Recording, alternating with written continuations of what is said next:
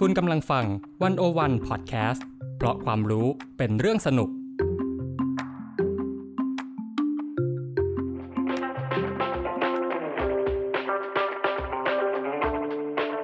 ซียนบ่มีไกด์ออกจากอาเซียนมุมเดิมๆเข้าถึงอาเซียนมุมใหม่ๆสนุกลึกและลับแบบที่ไกด์สำนักไหนก็ไม่เคยพาไป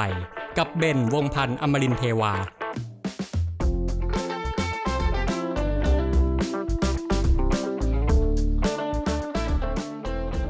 สำหรับซีรีส์นี้เป็นซีรีส์พิเศษครับ Journey to ASEAN Econ เป็นพอดแคสต์ความรู้ฟังสนุกที่สกัดแก่นจากประสบการณ์การสอน20 ปีในคอร์สเรียนวิชาเศรษฐกิจอาเซียนมหาวิทยาลัยแคลิฟอร์เนียซานดิเอโกของพี่โหน่งดร.กฤษเลิศสัมพันธรักษ์คำตอบที่คุณจะได้รู้จากตอนนี้เจ้าสัวจีนอยู่ที่ไหนบ้างในอาเซียนและพวกเขาทำธุรกิจอะไรคนเชื้อสายจีนในอาเซียนมีที่มาที่ไปอย่างไรทำไมคนเชื้อสายจีนจึงสะสมความมั่งคั่งได้มากกว่าคนเชื้อชาติอื่นๆและการทะยานขึ้นของบรรดาเจ้าสัวส่งผลต่อการเมืองนโยบายเศรษฐกิจและความเหลื่อมล้ำของแต่ละประเทศยังไง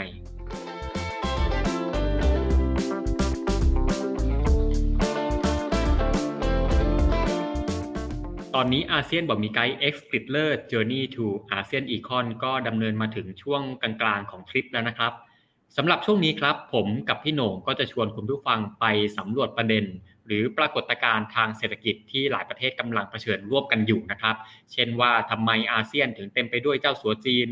ทำไมกองทัพของชาติอาเซียนถึงได้มีบทบาทในเศรษฐกิจอาเซียนมากกว่าภูมิภาคอื่นๆหรือทำไมตระกูลการเมืองในอาเซียนเนี่ยถึงสามารถครองอำนาจและส่งต่ออำนาจให้ลูกหลานต่อไปได้ซึ่งเนื้อหาในช่วงกลางทริปเนี่ยนะครับก็จะแตกต่างออกไปจากช่วงต้นทริป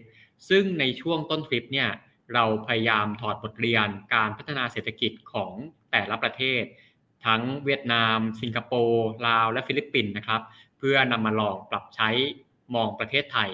ซึ่งถ้าเกิดว่าใครยังไม่ทันได้ฟังนะฮะก็อยากให้ชวนลองไปฟังใน EP ที่1ถึง EP ที่5กันนะครับสวัสดีครับเรากลับมาพบกับอาเซียนบ่มีไกด์ X กฤษเลิศนะครับเช่นเคยเราก็ยังอยู่กับพี่โหน่งนะครับอาจารย์กฤษเลิศสัมพันธรักษ์นะครับสวัสดีครับพี่โหน่งสวัสดีครับสวัสดีครับพี่โหน่งวันนี้ชื่อตอนของเราเนี่ยเราตั้งชื่อว่า Crazy Rich อาเซียนนะครับเพราะว่าผมก็ดูหนังเรื่อง Crazy Rich อาเซียนมานะฮะก็รู้สึกสนใจว่าเราเห็นในหนังเนี่ยเห็นคนรวยระดับนั้นอยู่ในสิงคโปร์นะครับอยู่ใน1ประเทศอาเซียนของเราก็เลยอยากชวนมองครับว่าในอาเซียนของเราเนี่ยมันยังมีใครไหมที่เป็นมหาเศรษฐีนะครับที่เป็นเจ้าสัวที่น่าจับตามองอย่างในไทยของเราเนี่ยแน่นอนเราจะรู้จักพวกตระกูลเจรวนนท์นะครับอย่างตระกูลอะไรสิริวัฒนภักดีนะครับตระกูลอยู่วิทยาอะไรก็อีกเยอะแยะนะครับก็อยากจะพาผู้ฟังเนี่ยไปรู้จักกับบรรดาเจ้าสัวกับบรรดามหาเศรษฐีในชาติอาเซียนอื่นๆบ้างชวนพี่โหน่งเล่าให้ฟังก่อนนะครับว่าในชาติอาเซียนเนี่ยมีมหาเศรษฐีคนไหนที่เราควรรู้จักไหมมีใครที่น่าสนใจบ้างครับครับคือถ้าเรามองว่าเศรษฐีในอาเซียนเนี่ยนะครับถามว่าอาเซียนเรามี10ประเทศใช่ไหมครับเศรษฐีที่ติดอันดับโลกเลยเนี่ยในลิสต์ที่คนชอบดูกันเยอะๆก็ของ Forbes Magazine ที่เขาลิสต์มาเนี่ยนะครับก็มาจาก6ประเทศนะครับก็สิงคโปร์มาเลย์ไทยอินโดนีเซียฟิลิปปินส์แล้วก็เวียดนามนะครับเวียดนามนี่เป็น up and coming นะครับซึ่งติดเยอะไหมก็ติดกันหลายสิบคนนะครับในแต่ละประเทศนะครับแล้วก็อย่างที่เบนบอกว่าเศรษฐีจำนวนมากเลยเนี่ยมักจะเป็นคนเชื้อสายจีนคือเป็นคนสัญชาติอาเซียนแล้วล่ะผมจะพูดคำว่าเจ้าสัวนะครับคือพูดคำว่าเศรษฐีมันจะคู่กับคำว่าเจ้าสัวเลยคือมันสะท้อนว่าเศรษฐีในอาเซียนเนี่ยส่วนมากเป็นคนจีนใช่คือจะบอกว่าเป็นคนสืบเชื้อสายมาจากจีนคนจีนใช่ไหมครับอาจจะเป็นรุ่นที่1ที่เพิ่งย้ายมาหรือจะเป็นรุ่นที่2รุ่นที่3อะไรก็ว่าไปแต่ว่าบรรพบุรุษเนี่ยมาจากเมืองจีนนะครับแน่ๆเลยนะครับเราพูดถึงสิงคโปร์เนี่ยประเทศเนี่ยคนส่วนใหญ่เป็นคนจีนอยู่แล้วก็ไม่น่าแปลกใจว่าเจ้าสัวหรือเศรษฐีเขาเนี่ยจะเป็นคนเชื้อสายจีนเพราะว่าประชากรส่วนใหญ่ในประเทศก็เชื้อสายจีนอันนี้ก็ไม่แปลกใจนะครับในลิสต์ของ Forbes เนี่ยก็มีทั้งหมด27คนแค่2คนเท่านั้นเองที่ไม่ได้เป็นเศ ถีเชื้อสายจีนอันนี้ก็บ่งบอกนะครับว่ามันมีอะไรสักอย่างที่มีความพิเศษนะครับแต่ว่าสิงคโปร์อย่างที่เราบอกว่าในเมื่อก็ไม่น่าแปลกใจเปล่าคนส่วนใหญ่เป็นคนจีนเชื้อสายจีนแต่ถิ่นคนจีนก็ไม่น่าแปลกใจไปดูประเทศอื่นกันนะครับเขาบอกว่าอย่างของมาเลเซียเนี่ยติดอันดับ Forbes เนี่ย17คนนะครับเป็นคนเชื้อสายจีนเนี่ยเกือบหมดเลยที่ไม่ใช่เชื้อสายจีนเนี่ยมีแค่3คนฉันก็แปลกแหละอันนี้ก็ไม่ใช่สิงคโปร์นะมาเลก็มาทำนองเดียวกันนะครับไปดูประเทศอื่นก็ทำนองเดียวกันนะครับอย่างเช่นอินโดนีเซียเนี่ยติดอันดับมา21คนนะครับซึ่งก็ค่อนข้างเยอะประเทศใหญ่นะครับแต่คนที่อันดับ1เลยของอินโดนีเซียเนี่ยก็คือคุณบูดี้กับคุณไมเคิลฮอตตาโน่เนี่ยอันนี้ก็เป็นอินโดนีเซียเชื้อสายจีนนะครับเขาทำธุรกิจอะไรยังไงครับพี่หนุ่มทำธุรกิจยาสูบครับยาสูบของอินโดซึ่งแล้วก็ทำธุรกิจธนาคารด้วยครับ Bank Central Asia นะครับซึ่ง Bank Central Asia นี่ก็น่าสนใจหลายๆคนจะเคยได้ยินชื่อนะครับ BCA เนี่ยเป็นแบงค์ที่อาจจะเรียกได้ว่าเคยเป็นแบงค์ที่ใหญ่ที่สุดในอาเซียนนะครับในสมัยก่อนต้มยำกุ้ง crisis ที่วิกฤตต้มยำกุ้งเนี่ยที่อินโดนีเซียเขาก็โดนเหมือนกันใช่ไหมครับตอนนั้นเนี่ยแบงค์นี้เนี่ยเป็นของคุณซูดาโนซาลิมซึ่งก็เป็นคนอินโดนีเซียเชื้อสายจีนนะครับแต่พอธุรกิจตรงนั้นเนี่ยเกิดปัญหาวิกฤตขึ้นมานะครับแบงค์นี้ก็ขายไปนะครับตอนนี้ก็เป็นของอีกตระกูลหนึ่งนะครับอินโดนีเซียเชื้อสายจีนเหมือนกันก็คือของกลุ่มฮาตาโนนะครับฮาตาโนครับครับนี่ประเทศอื่นเมืองไทยก็มี31คนครับนะครับลิสต์ที่ไล่มาเนี่ยก็คุณธนินทร์เจริญวนนท์คุณเจริญศิริปัญญาภักดีอันนี้ก็แน่นอนว่าเป็นคนไทยเชื้อสายจีนเช่นกันนะครับฟิลิปปินส์นะครับลิสต์เนี่ยเศรษฐีเนี่ยก็มีคนฟิลิปปินส์ที่เป็นเชื้อสายจีนเยอะนะครับหลายๆคนก็อาจจะเคยได้ยินชื่อนะครับคุณเฮนรี่ซีนะครับคนนี้เป็นเศรษฐีนะครับที่ทำธุรกิจหลายอย่างเลยนะครับเป็นแต่ว่าตอนนี้เนี่ยคุณเฮนรี่เนี่ยเสียชีวิตแล้วนะครับตอนนี้คนที่เป็นขึ้นมาลิสต์หนึ่งของ Forbes 10เนี่ยก็เป็นลูกนะครับลูกชายลูกสาวครับอันนี้ก็เป็นตระกูลเศรษฐีในอาเซียนนะครับถ้าพูดถึงตัวอย่างเมื่อกี้ลืม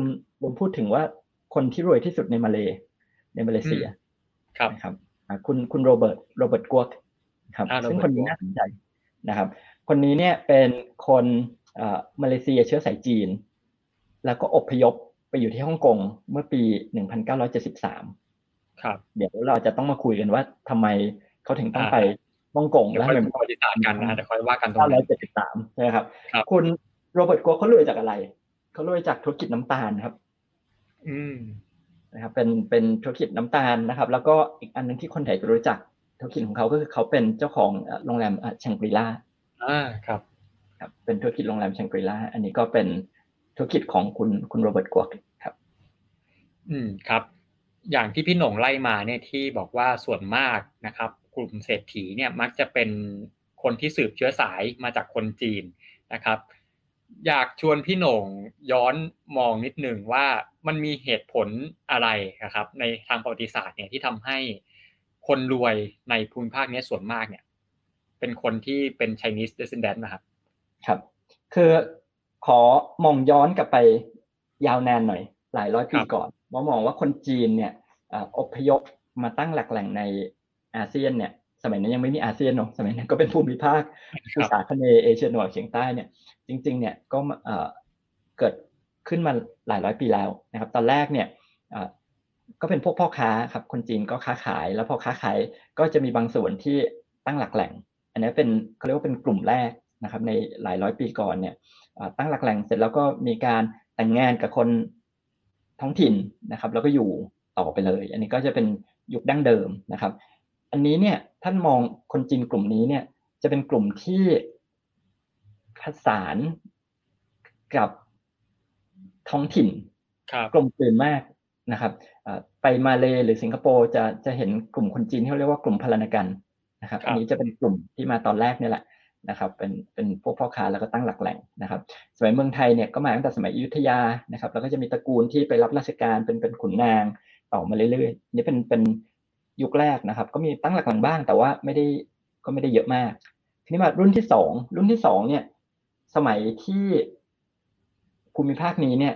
ตกอยู่ใต้การปกครองของชาติตะวันตกนะครับแล้วก็เมืองไทยไม่ได้ตกอยู่ใต้การปกครองชาติตะวันตกแต่ว่าก็มีเป็นช่วงล่าอาณานิคมเหมือนกันสมัยรัชกาลที่ 4 รัชกาลที่ 5เนี่ยครับตอนนี้เนี่ยมันตรงกับสมัยในเมืองจีนเนี่ยที่เป็นสมัยที่เมืองจีนเนี่ยมีความขัดแย้งทางการเมืองค่อนข้างเยอะนะครับมีปัญหา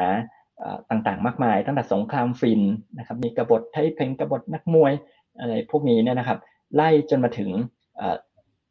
สงครามที่ญี่ปุ่นบุกจีนแล้วก็นำไปสู่สงครามโลกครั้งที่2เนี่ยในช่วงนั้นเนี่ยปัญหาในเมืองจีนเยอะมากมีสงครามแล้วก็มีปัญหาในเรื่องของดินฟ้าอากาศด้วยนะครับพืชผลไม่ได้เพียงพอกับการบริโภคนะครับมีการความอดอยากคนก็อพยพออกในขณะเดียวกันภูมิภาคเอเชียตะวันออกเฉียงใต้เนี่ยเป็นช่วงอาณานิคมที่เศรษฐกิจการค้าเจริญเติบโตมากเพราะฉะนั้นก็จะมีเขาเรียกว่าอุปสงค์อุปทานนะครับฝั่งคนจีนก็อยากออกจากประเทศฝั่งเอเชียตะวันออกเฉียงใต้ก็มีอุปสงค์คืออยากได้แรงงานเข้ามาทำงานนะครับในเหมืองแร่ดีบุกนะครับในภาคใต้ของไทยในมาเลในอินโดนะครับมาทำในเป็นแรงงานนะครับมันทำงานในสวนยางนะครับเป็นต้นนะครับนี่ก็มีแรงงานอพยพเข้ามาเพราะฉะนั้นตอนนี้เนี่ยแรงงานก็จะอพยพเข้ามาในล็อตนี้เนี่ยค่อนข้างเยอะนะครับอันนี้เป็นช่วงที่เกิดการอพยพเข้ามาของคนจีนเยอะแต่ว่าก็ต้องบอกว่าคนจีนในยุคนี้เนี่ยเขาอพยพมาตอนแรกเนี่ยจุดประสงค์ของคนจีนส่วนใหญ่ไม่ได้กะว่าจะมาตั้งรกรากอยู่ในภูมิภาคนี้นะครับหลายๆคนอพยพมาเนี่ยครอบครัวเขายังอยู่ที่เมืองจีนเขาตั้งใจจะมาหาเงินส่งกลับไปบ้านใช่ไหมครับแล้วก็กะว่าเดี๋ยวพอหาเงินได้ตั้งมีเงินเก็บแล้วก็จะกลับไปเมืองจีนนะครับอันนี้เนี่ยลักษณะสำคัญของกลุ่มคนจีนที่มาทำงานในภูมิภาคนี้ในช่วงนั้นนะครับอันนี้เป็นกลุ่มที่2นะครับกลุ่มนี้เนี่ยสุดท้ายแล้วเนี่ยทำไมเขาถึงเปลี่ยนใจอยู่ตลอดอันนี้เนี่ยน่าสนใจว่าหลังสงครามโลกครั้งที่2เนี่ยมีเหตุการณ์หนึ่งนะครับที่สำคัญมากๆก็คือการจะเรียกว่า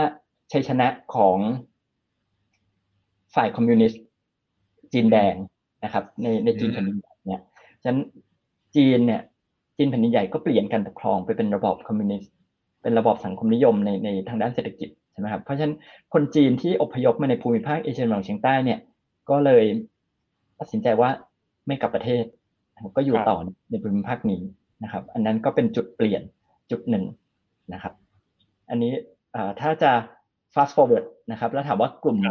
จีนอันนี้เฟสที่2เดี๋ยวจะกลับมาเพราะส่วนใหญ่เจ้าสัวจะเป็นกลุ่มที่สืบเชื้อสายจากคนจีนอพยพในเฟสที่2นี่แหละแต่ถ้า fast forward ไปเนี่ยมีกลุ่มคนจีนกลุ่มที่3เนี่ยที่เดินทางมาในภูมิภาคนี้อันนี้เนี่ยคือหลังจากที่จีนเปิดประเทศแล้วก็มีนักธุรกิจจีนที่เดินทางเข้ามาและหลังๆเนี่ยก็มามีนักท่องเที่ยวมีคนมาทำธุรกิจแล้วก็มาตั้งถิ่นฐานอยู่ในภูมิภาคนี้ด้วยอันนี้จะเป็นกลุ่มที่3ที่เป็นกลุ่มจีนใหม่นะครับ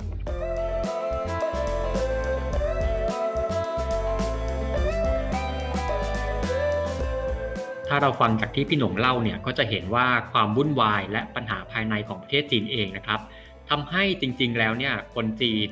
ไม่ได้กระจายไปแค่ในอาเซียนเท่านั้นนะครับแต่ว่าจริงๆแล้วเนี่ยกระจายไปทั่วโลกเลย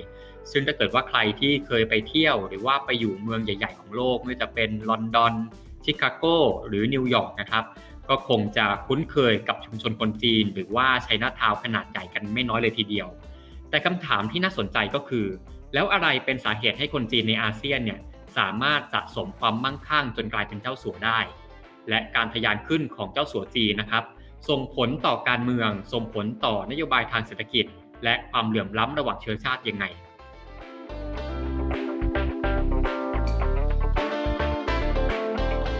ครับน่าสนใจครับอันนี้ก็จะเป็นที่มาที่ไปว่าทำไมในอาเซียนของเราเนี่ยถึงมีเศรษฐีที่เป็นคนจีนเยอะแต่ทีนี้ชวนพี่โหน่งมองลึกลงไปนิดนึงนะฮะมองแยกเป็นประเทศไปพี่โหน่งมองเห็นความแตกต่างอะไรไหมระหว่างประเทศกลุ่มนี้ครับการที่คนจีนมาอยู่เนี่ยแต่ละประเทศเนี่ยจริงๆแล้วมันมีความเหมือนและความต่างครับ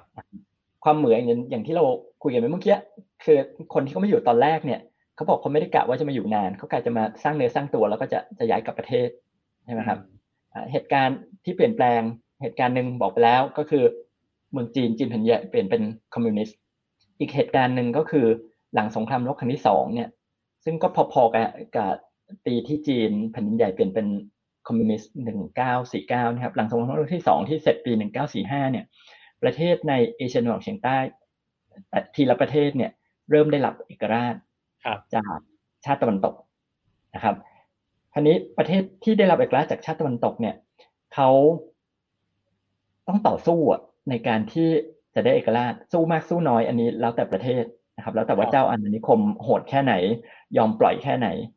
แต่ว่าการที่เขาจะต้องต่อสู้เพื่อให้ได้รับเอกราชเนี่ยมันแปลว่าเขามีความรู้สึกที่เขาอยากเป็นอิสระเขามีความรู้สึกว่าเขาไม่อยากพึ่งพาต่างประเทศจะนโยบายเศรษฐกิจของประเทศในเอเชียตะวันออกเฉียงใต้ทุกประเทศนะครับในช่วงหลังของสงครามโลกครั้งที่2เนี่ยจะเป็นนโยบายที่เราเรียกว่าค่อนข้างจะเป็นชาตินิยมนะครับรวมถึงนโยบายเศรษฐกิจของเมืองไทยด้วยในยุคจอมพลป.ถึงแม้ว่าไทยจะไม่ได้เป็นเมืองขึ้นของต่างชาตินะครับนี้พอชนิดว่าเศรษฐกิจชาตินิยมเนี่ยมันแปลว่านโยบายหลายๆอย่างเนี่ยเขาจะให้เรียกว่าสิทธิพิเศษกับคนในประเทศกับคนพื้นเมืองเนี่ยที่จะกีดกันคนต่างชาตินะครับกีดกันธุรกิจคนต่างชาติและไม่ใช่เฉพาะชาติตะวันตกที่เคยเป็นเจ้าอาณานิคมแต่รวมถึงคนจีนด้วยนะครับอันนี้ทำไมนะครับเพราะว่าคนจีนเนี่ยพอไปอยู่ที่ภูมิภาคเอเชียตะวันออกเฉียงใต้เนี่ยอยู่ในภูมิภาคอาเซียนเนี่ยเขาร่ำรวยขึ้นมาเยอะมากในช่วงที่เขาไปอยู่นะครับเขาสั่งสมความมั่งคั่งเนี่ยในช่วงตั้งแต่สมัยอาณานิคมนะครับแล้วจนถึงกระทั่งสงครามโลกเนี่ยจบเขาก็ยังรวยอยู่เพราะว่าช่วงสงครามโลกเนี่ยนักธุรกิจชาติตะวันตกเนี่ยก็โดนญี่ปุ่นที่เข้ามายึดครองภูมิภาคนี้เนี่ยปกครองใช่ไหมครับเพราะฉะนั้นธุรกิจต่างชาติของชาติตะวันตกเนี่ยก็หายไปใครจะมาทำแทนคนที่มาทำแทนช่วงนั้นก็กลายเป็นนักธุรกิจหรือว่าเป็นผู้ประกอบการชาวจีนที่อยู่ในภูมิภาคนี้ฉะนั้นคนจีนก็สั่งสม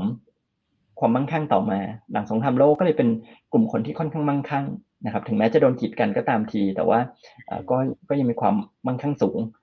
นะครับและเหตุผลที่โดนกีดกันอันนึงก็เพราะว่ารวยนั่นแหละครับก็เหมือนอารมณ์ว่าคุณมาจากข้างนอกนะคุณเข้ามาคุณรวยกว่าขณะที่เราอยู่บนแผ่นดินนี้มานานเราไม่รวยเท่าคุณมันเหมือนกับว่าคุณเรียกว่าอะไรแบบเหมือนเข้ามากอบโกยขณะที่เราเป็นเจ้าของแผ่นดินแท้ๆเราไม่ได้อะไรประมาณนั้นหรือเปล่าครับใช่คนจะรู้สึกประมาณนั้นนะครับคือมันก็จะมีความรู้สึกว่าคนข้างนอกเข้ามากอบโกยคนข้างในไม่รวยเท่าอันที่1อันที่2หลายๆประเทศเนี่ยอาจจะไม่ได้มองเป็นเรื่องของการกีดกันในเรื่องของการเหยียดเชื้อชาติชาติพันธุ์ซะทีเดียวแต่ว่ามองในเรื่องของความมั่นคงทางเศรษฐกิจว่าเศรษฐกิจเราจะมั่นคงได้เนี่ยเราต้องยืนอยู่ด้วยลำแข้งของตัวเองไม่สามารถไปพึ่งพาเศรษฐกิจธุรกิจที่เป็นของคนต่างชาติได้นะครับถ้าเกิดอ่านนิยายนะครับบางทีก็ไม่แน่ใจว่าเบนเคยอ่านบอกพวกพลนิกรกิมหงวนอะไรเงี้ยก็จะมีซึ่งเป็นเรื่องที่เขียนในช่วงที่มีการกีดกันต่อต้านนะครับธุรกิจต่างชาติคือเขาบอกว่าวันที่เป็นวันสำคัญของคนจีนเนี่ยธุรกิจจีนปิดแล้วคนไทยกลายว่าไม่มีอะไรกินอันนี้ก็เป็นสะท้อนถึงเรื่องของความไม่มีความมั่นคงในทางเศรษฐกิจนะครับเพราะว่าต้องพึ่งพิงกับผู้ผลิตชาวจีนเยอะนะวันนี้คำถามที่น่าสนใจก็คือย้อนกลับไปหน่อยนึงว่าแล้วทำไมคนจีนถึงรวยแล้วทำไมคนท้องถิ่นถึงไม่รวยอยู่มาก่อนแล้วทำไมไม่รวยครับอันนี้เนี่ยมันก็มีคำอธิบายอยู่หลายคำอธิบายนะครับอย่างแรกบางคนก็บอกว่าต้องมีคนจีนต้องมีอะไรพิเศษแน่ๆเลยอยู่ใน DNA เขาทำให้เขาสามารถมีความสามารถในการทำธุรกิจและรวยกว่าคนอื่นใช่จริงคือต้องมองว่าจริงๆคนจีนไม่ได้รวยแค่ในอาเซียนนะครับแต่ว่าก็ยังในหลายมุมทั่วโลกเลยหลายประเทศทั่วโลกเลยนะครับคนจีนเขามี DNA อะไรหรือเปล่าพี่นง อันนี้หลายๆคนก็บอกว่าคนจีนมี DNA อะไรหรือเปล่าคำตอบก็คือไม่ได้มี DNA อะไรพิเศษเพราะว่าจริงๆคนจีนในประเทศจีนเองก็ไม่ได้รวยทุกคนคนจีนที่อพยพมาในภูมิภาคอาเซียนก็ไม่ได้รวยทุกคนเพียงแต่ว่าเราเห็นเศรษฐีที่เขารวยมาแล้วเราไม่ไปทราบประวัติของคนที่เขาไม่ประสบความสำเร็จในไทยจากไป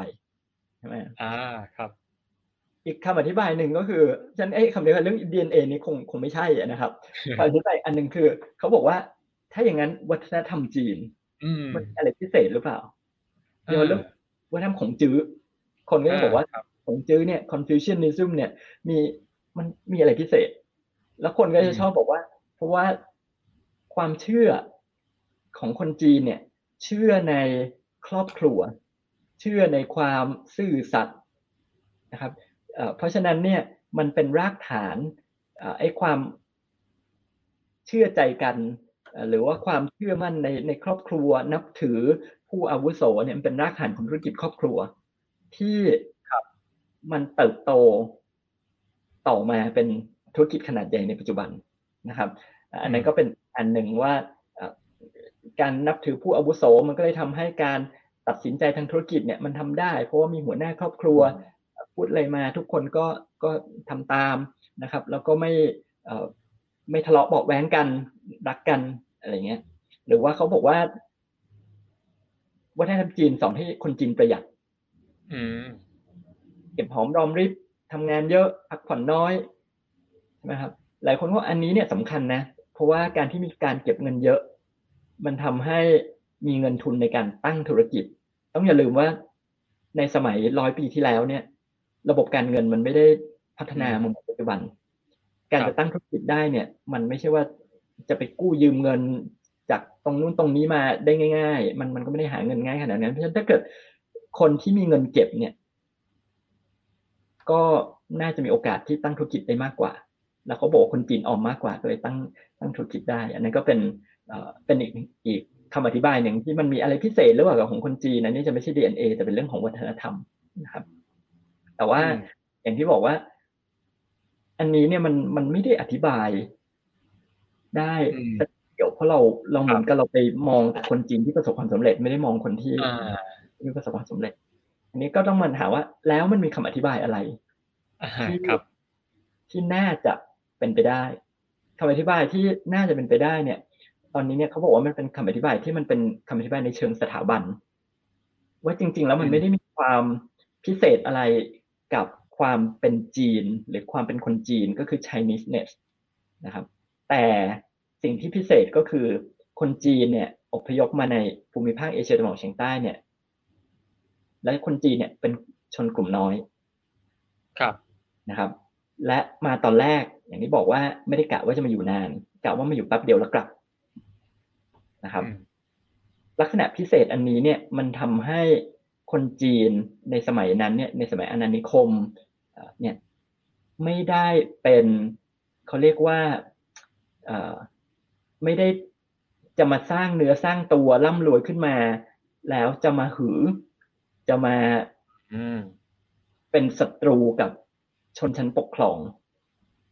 เพราะว่าจีนช่วงนั้นไม่สนใจการเมืองท้องถิ่นกลับมาอยู่กับที่รวยแล้วกลับเพราะฉะนั้นเนี่ย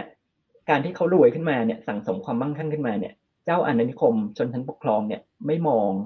ว่าเขาจะตั้งตัวขึ้นมาแล้วจะมาล้มล้างอำนาจเพราะฉะนั้นก็ปล่อยให้รวยไปซึ่งต่างกับคนท้องถิ่นถ้าคนท้องถิ่นรวยเนี่ยเดี๋ยวจะมาเรียกร้องมีปากมีเสียงมาแข่ง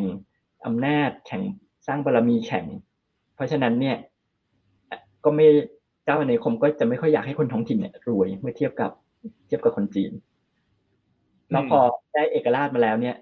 ได้อิสรภาพมาแล้วหลังจากนั้นก็รวยไปเรียบร้อยแล้วครับครับอันนี้ฟังแล้วดูมีเหตุผลนะครับดูน่าสนใจนะทีเนี้ยพี่หน่งแต่คือก็ปฏิเสธไม่ได้ว่าการที่คนจีนรวยขึ้นมาเนี่ยขณะที่คนท้องถิ่นรู้สึกว่าเอ๊ะทำไมคนที่มาอยู่ทีหลังนะครับอยู่ๆเข้ามากอบโกยมันก็จะเกิดปัญหาอีกอย่างหนึ่งตามมาก็คือเรื่องของความเหลื่อมล้ำนะครับความเหลื่อมล้ำระหว่างคนต่างเชื้อชาติในแผ่นดินเดียวกันเนี่ยแล้วถึงจุดหนึ่งมันถึงขั้นไปสู่เรื่องของการจลาจลเรื่องของ การต่อสู้การสังหารหมู่อะไรเกิดขึ้นเยอะเหมือนกันในอาเซียนของเราเนี่ยครับอันนี้อยากชวนพี่หน่งคุยต่อในตรงนี้ว่าแล้วไอ้เรื่องของความเหลื่อมล้ำระหว่างคนจีนนะครับกับคนท้องถิ่นที่เกิดขึ้นในอาเซียนนะครับโดยเฉพาะอย่างยิ่งในพวกมาเลเซียในพวกอินโดนีเซียหรืออีกหลายประเทศเนี่ยมันได้ส่งผลอะไรกับเศรษฐกิจอาเซียนหรืออะไรหรือเปล่าครับครับอันนี้ก็คงเกี่ยวกับคำถามแรกของเบนด้วยว่าที่พี่ยังไม่ได้ตอบนะครับเมื่อกี้ว่าเราคนจีนเข้ามาอยู่ในแต่ละประเทศมันต่างกันไหมจริงๆก็ต่างกันและการที่มันต่างกันก็ทำให้ส่งผลที่มันส่งต่อมาเนี่ยมันก็ต่างกันไปด้วยนะครับอย่างแรกนะครับประเทศหนึ่งที่เบนไม่ได้พูดถึงเมื่อกี้คือสิงคโปร์ใช่ครับเป็นประเทศที่กลายเป็นว่าคนส่วนใหญ่ในประเทศเนี่ยเป็นคนจีนเพราะฉะนั้นคนจีนในสิงคโปร์คนเชื้อสายจีนในสิงคโปร์ไม่ได้เป็นชนกลุ่มน้อยเป็นชนกลุ่มใหญ่ใช่ไหมครับเพราะฉะนั้นความขัดแย้งมันก็ไม่มีโดยอัตโนมัติเพราะว่าเขาเป็นคนส่วนใหญ่ในประเทศนะครับประเทศที่ความขัดแย้งเนี่ยค่อนข้างรุนแรงเนี่ยคือมาเลเซียนะครับเพราะมาเลเซียเนี่ยคนจีนเนี่ยเป็นคนส่วนน้อยแต่คนส่วนใหญ่ของประเทศเนี่ยคือเป็นคนเชื้อสายมาเลย์แล้วคนจีนก็รวยมากกว่าคนมาเลย์มากๆนะครับในสมัยที่มาเลเซียได้รับเอกราชเนี่ยมันก็รัฐบาลแรกของมาเลเซียเนี่ยนะครับคือตอนกูอับดุลรามันเนี่ยเขาตั้งรัฐบาลขึ้นมาเนี่ยเขาเรียกว่ารัฐบาลเขาเนี่ยเป็นรัฐบาลพันธมิตรก็คือเป็น alliance ระหว่างคนมาเลย์กับคนจีนแล้วก็คนอินเดียด้วยเนี่ยนะครับแต่ว่า alliance ของเขาเนี่ยแปลว่าอะไรแปลว่าเขาพยายามปกครองประเทศที่มีความแตกต่างทางด้านเชื้อชาติชาติพันธุ์เนี่ยให้มันไปต่อได้นะครับ alliance ก็คือให้คนมาเลย์เนี่ยมีสิทธิทางการเมืองแต่ในขณะเดียวกันก็ respect นะครับยอมรับสิทธิเสรีภาพทางด้านเศรษฐกิจของคนจีนเพราะฉะนั้นเนี่ยในยุคนั้นเนี่ยคนจีนก็ยังอยู่กับคนมาเลย์ได้แต่ว่าพอคนจีนเนี่ยได้รับเสรีภาพทางเศรษฐกิจก็แปลว่าอะไรแปลว่าเขาก็รวยต่อไปได้เรื่อยๆเพราะฉะนั้นมันก็ถึงจุดแตกหักที่คนมาเลย์รู้สึกว่าคนจีนรวยมากๆแต่คนมาเลย์เนี่ยไม่รวยเท่าแล้วก็ไม่มีโอกาสที่จะรวยอย่างนั้นก็มีการจลาจลขึ้นมานะครับซึ่งเป็นเหตุการณ์สำคัญของมาเลเซียเนี่ยก็คือมีการจลาจลเดือนพฤษภาคมปี1969ครับเรียกว่าในไรออตเนี่ยซึ่งหนองเลือดนะครับการจลาจลเกิดขึ้นมาเนี่ยเพราะว่าทั้งสองฝั่งทั้งคนจีนและฝั่งคนมาเลย์เนี่ยต่างไม่พอใจไอ้การคอมโพรไมซ์ก็คือการประนีประนอมของรัฐบาลชุดแรกเนี่ยทั้งคู่คือพอเราเรียกว่าประนีประนอมมันแปลว่าอะไรมันแปลว่าทั้งสองฝ่ายไม่มีใครแฮปปี้มันถึงเป็นการประนีประนอมเนี่ยคนมาเลย์บอกว่าคนจีนเลยเอาเนี่ยที่คนจีนก็บอกว่าเขาโดนกดขี่ทางการเมืองเขาไม่มีสิทธิอะไรเท่าทางการเมืองเท่ากับคนจะเรียกว่ามีสิทธิก็ไม่ได้จะขอเรียกว่าเป็นเหมือนกับไม่มีอำนาจทางการเมืองเท่ากับคนมาเลย์ฉะนั้นสุดท้ายแล้วไม่มีใครพอใจมันก็เป็นการจลาจลเกิดขึ้นมาการจลาจลเกิดขึ้นมาส่งผลให้อะไรส่งผลให้รัฐบาลถัดไปนำนโยบายที่เราเรียกว่า New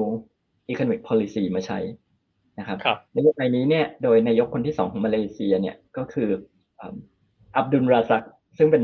พ่อของนาจิบราซักนายกที่เพิ่งผ่านไปของมาเลเซียนะครับอับดุลราซักเนี่ยเรียกว่าเป็นอาร์คิเทคเป็นสถาปนิกของ NEP ซึ่งเป็นนโยบายเศรษฐกิจที่จะเรียกว่าเป็นนโยบายการพัฒนาเศรษฐกิจที่อยู่บนเงื่อนไขของเชื้อชาตินะครับเขาบอกว่า NEP เนี่ย New Economic Policy เนี่ยมีเป้าหมาย2อย่างอย่างแรกคือทำให้รายได้ของประเทศและของคนทั้งประเทศเนี่ยมากขึ้นอย่างที่2คือลดความเหลื่อมล้ำระหว่างเชื้อชาตินะครับเพราะฉะนั้นเป็นสิ่งที่เขาเรียกว่า race based economic policy นะครับเขาก็ออกนโยบายหลายๆอย่างเลยนะครับที่ให้สิทธิพิเศษกับคนมาเลย์ในขณะเดียวกันก็กีดกันคนจีนคนเชื้อสายจีนเช่นบอกว่าบริษัทที่จะประกอบกิจการในมาเลเซียเนี่ยจะต้องมีคนมาเลย์เนี่ยถือหุ้นอย่างน้อยเท่านั้นเท่านี้เปอร์เซ็นต์จะต้องจ้างคนมาเลย์อย่างนั้นอย่างน้อยเท่านั้นเท่านี้เปอร์เซ็นต์แปลว่าอะไรแปลว่าแคปใช่ไหมครับบอกว่าคนจีนเนี่ยทำธุรกิจไม่ได้ถ้าจะทำธุรกิจต้องมีคนมาเลย์ด้วยครับมันก็เกิดอันนี้ก็เป็นนโยบายอันนึงของทางฝั่งมาเลเซียของอินโดนีเซียก็คล้ายๆกัน นะครับของอินโดนีเซียเนี่ยในสมัยรัฐบาลหลังสงครามโลกเราก็ได้เอกราชรัฐบาลแรกคือสุการโนก็ได้ใบชาตินิยมจ๋านะครับตามช่วยคนพื้นเมืองอินโดเรียกว่ากลุ่มพรีบูมีนะครับก็ออกนโยบายหลายอย่างมาที่ให้สิทธิพิเศษอะไรกับคนพื้นเมืองท้องถิ่นเนี่ยนะครับเพราะฉะนั้นคนจีนก็จะไม่ได้สิทธิประโยชน์นั้นอันนี้ก็เป็นนโยบายที่คล้ายๆกันนี่เดี๋ยวขอแปะไว้ก่อนว่ามันมีผลเสียอะไรแต่ว่าขอไปพูดสองประเทศพี่หน่งเดี๋ยวก่อนไปประเทศอื่นเนี่ยผมย้อนไปมาเลเซียนิดนึงคือพี่หน่งก่อนหน้านี้ได้พูดเกริ่นไว้ถึงเรื่องของโรเบิร์ตกัวกว่าเขาต้องไปอยู่ฮ่องกงช่วงหนึ่งอันนี้คือมันก็มีความเกี่ยวพันกับประวัติศาสตร์ในช่วงนี้ด้วยใช่ไหมครับใช่ครับอย่าลืมว่าไอ้เมย์ไรออตเนี่ยมันปี1969แล้วก็ NEP ตั้งมา1970แล้วบทกฎก็ย้ายไป1973นะครับซึ่งอันนี้เนี่ยมันก็เป็นผลอันหนึ่งของนโยบาย NEP ด้วยนะครับครับเพราะฉะนั้นนักธุรกิจย้ายออกอันนี้เป็นตัวอย่างหนึ่งแต่ว่ามัน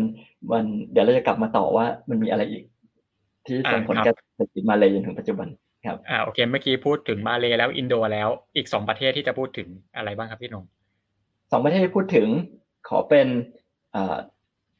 เมืองไทยก่อนใกล้ตัวครับทีนี้เมืองไทยจริงๆแล้วเนี่ยก็มีนโยบายที่กีดกันธุรกิจของชาวจีนนะครับสมัยจอมพลป.ก็มี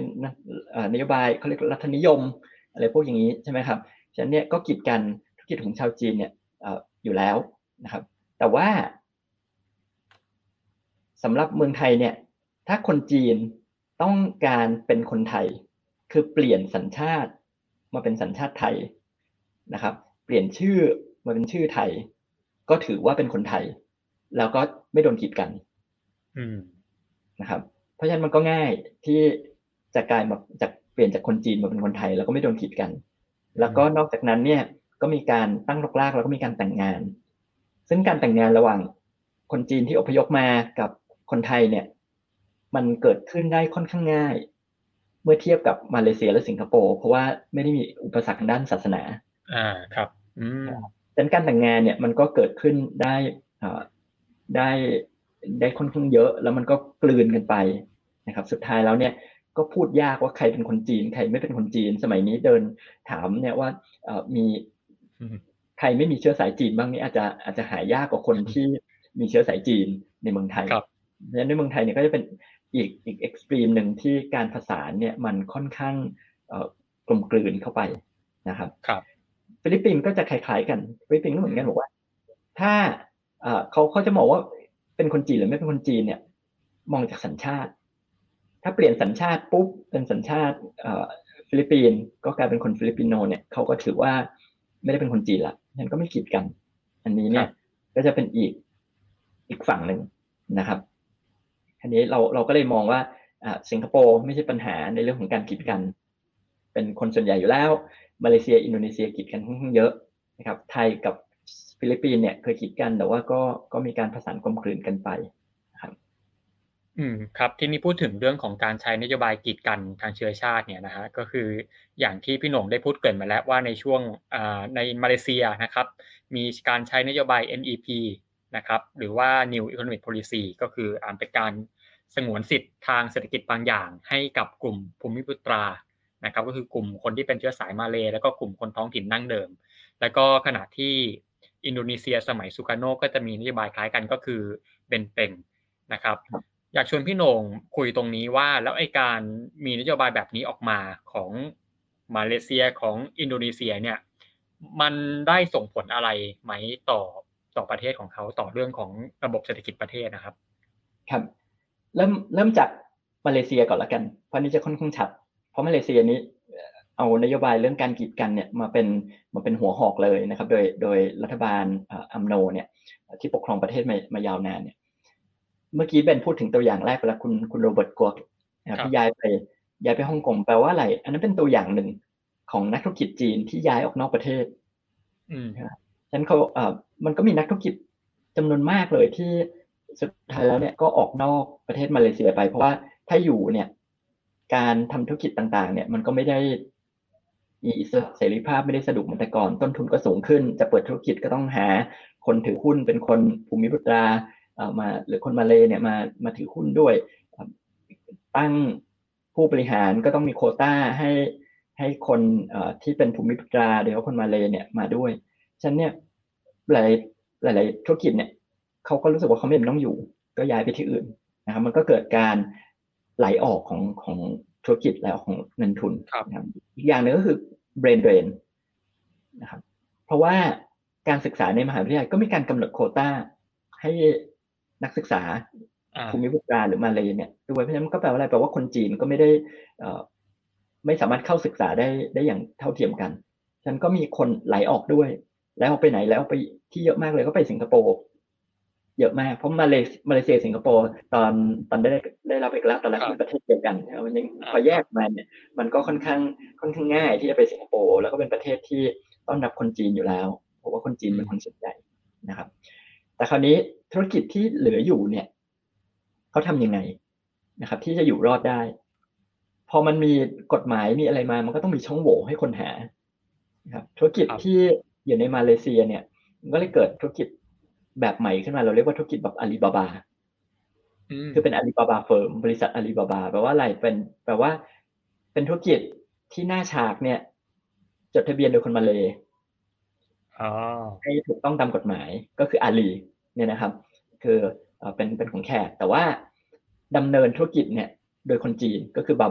บานี้เป็นคำเรียกชื่อคนจีนที่ตั้งถิ่นฐาน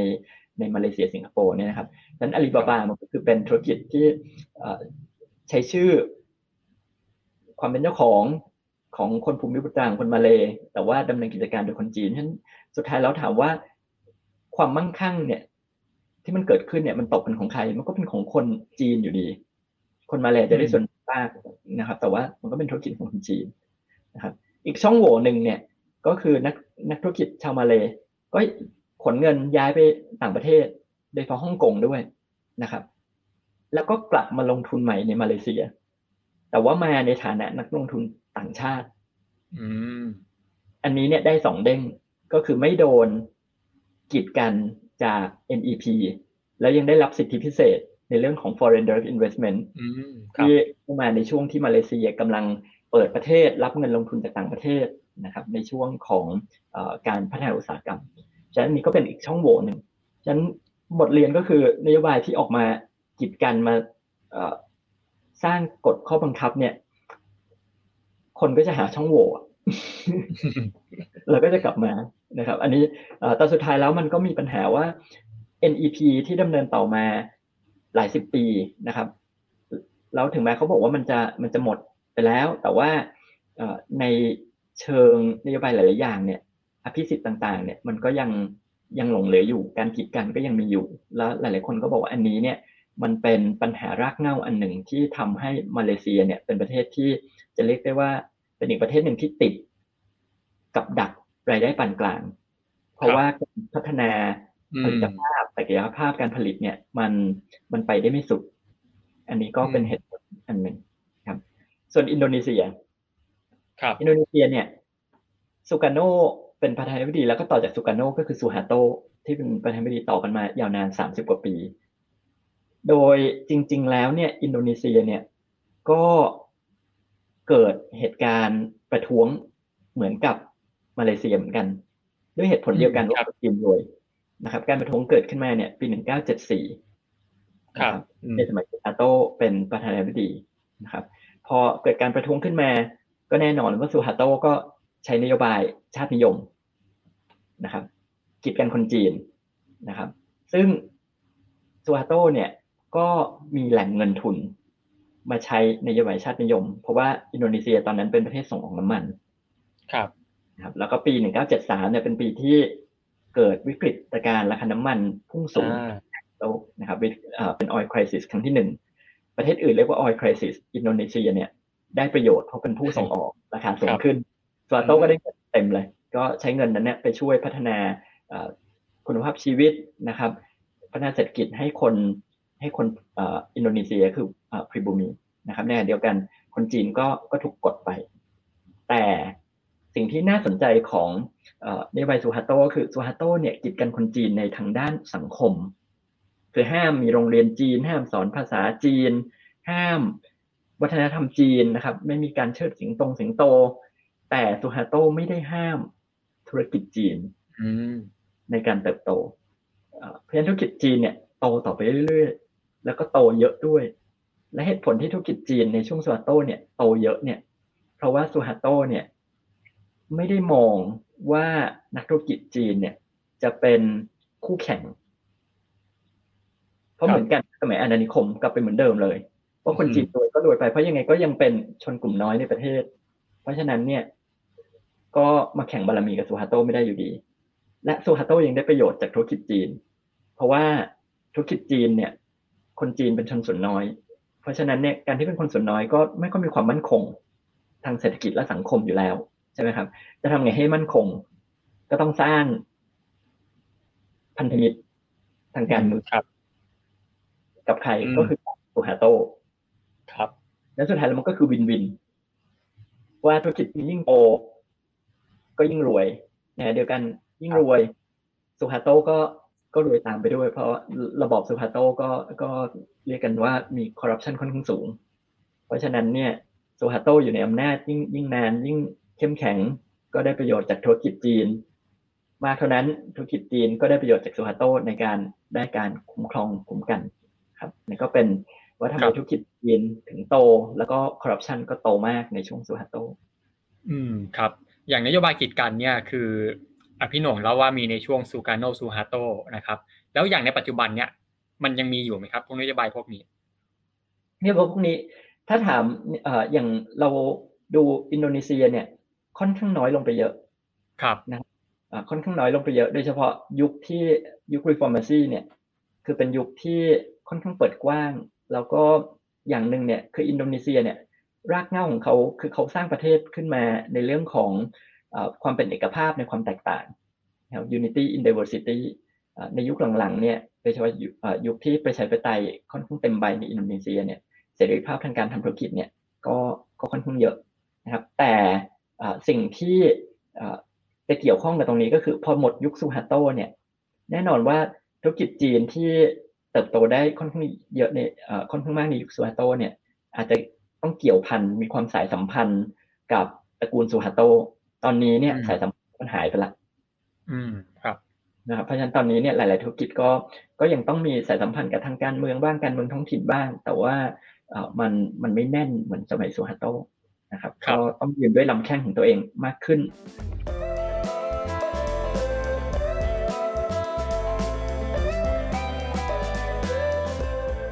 เราจะเห็นเลยว่าการที่บรรดาเจ้าสัวจีนสะสมความมั่งคั่งจนกลายเป็นกลุ่มธุรกิจที่ครอบครองทรัพยากรจำนวนมากเนี่ยมีที่มาที่ไปที่ค่อนข้างสลับซับซ้อนทีเดียวนะครับถ้าเกิดว่าเราลองไปอ่านชีวประวัติหรือแนวคิดในการทำธุรกิจเนี่ยก็คงจะได้ทั้งแรงบันดาลใจหรือไม่นะครับก็อาจจะเป็นการตั้งคำถามต่อวิถีธุรกิจของเจ้าสัวแต่ละคนแต่ละตระกูลนะครับคำถามก็คือแล้วถ้าเกิดว่าเรามองจากมุมของการพัฒนาเศรษฐกิจล่ะการเข้าใจที่มาที่ไปของเหล่าบรรดา Crazy List ASEAN เนี่ยทำให้เราได้เห็นอะไรบ้างนี่คือประเด็นที่ผมชวนพี่หน่งคุยสั้นๆปิดท้าย EP นี้นะครับ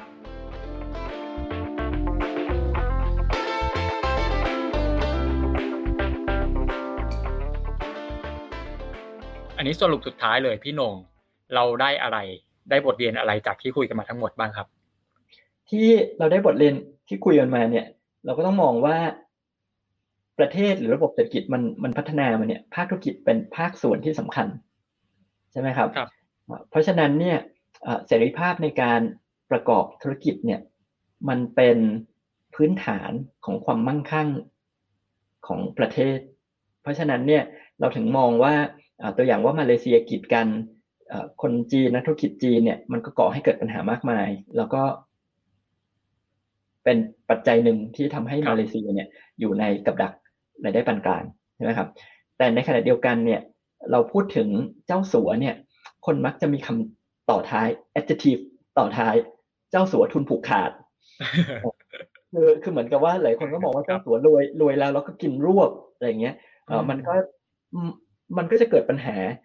อะไรมันก็มีตัวอย่างให้เห็น เขาเรียกว่าความเหลื่อมล้ำทางเศรษฐกิจที่นำไปสู่ความขัดแย้งทางสังคมในมาเลเซียเราก็เห็นการจลาจลในอินโดนีเซียเราก็เห็นการจลาจล